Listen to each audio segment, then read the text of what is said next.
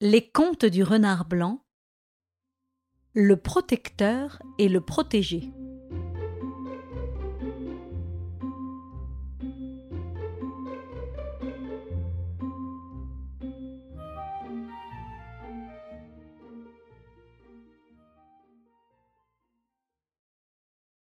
Tous les habitants du domaine de Traînefeuille et des fermes environnantes étaient intrigués et stupéfié tout à la fois par la vue quotidienne d'un lapin et d'un renard se promenant de compagnie dans la plus calme sérénité.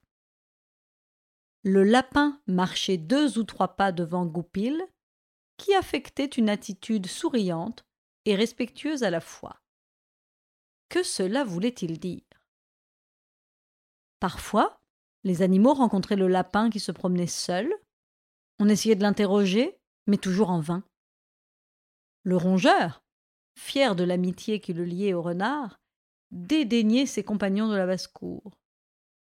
Tous les matins, il allait prendre le renard à son domicile, et la promenade sylvestre commençait. Fréquemment, un animal, attiré par le lapin, surgissait, le plus souvent quelques belettes ou quelques furets. Le renard aussitôt bondissait et l'imprudent était impitoyablement mis à mort et dévoré sur le champ par Goupil.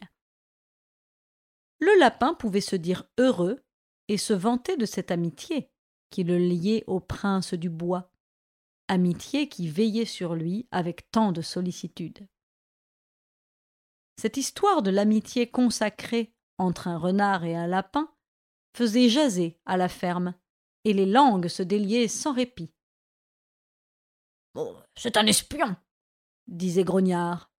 Ce maudit lapin a signé avec le renard un pacte qui lui laisse la vie sauve à cette condition de livrer les secrets de la ferme, afin de mieux aider Goupil à commettre ses déprédations. Naturellement, s'écrièrent les auditeurs de Grognard, ce lapin est un vil espion. Aussi, quand le rongeur parut, il fut hué par les habitants de la basse-cour, et couvert d'imprécations, de sarcasmes et même de menaces. Va-t'en, sale espion hurlait Grognard. Va retrouver ton protecteur, vil renégat clamait la chèvre. Si tu tombes sous ma patte menaçait Flambeau, je fais de ta peau un col de fourrure pour orner le par-dessus du percepteur. Le lapin esquissa un mouvement qui voulait dire Je me moque pas mal de vous, imbécile que vous êtes. Et il disparut pour aller retrouver son grand protecteur. La promenade commença, promenade quotidienne à travers la vallée. Soudain, en sortant d'un hallier, le lapin, qui marchait à quatre pas devant son ami, jeta un cri et disparut sous terre. Goupil s'arrêta, puis s'approchant avec précaution d'un trou dissimulé dans les herbes, il regarda. Le petit lapin gisait, inanimé, à deux mètres de profondeur. Le trou était un piège à renard.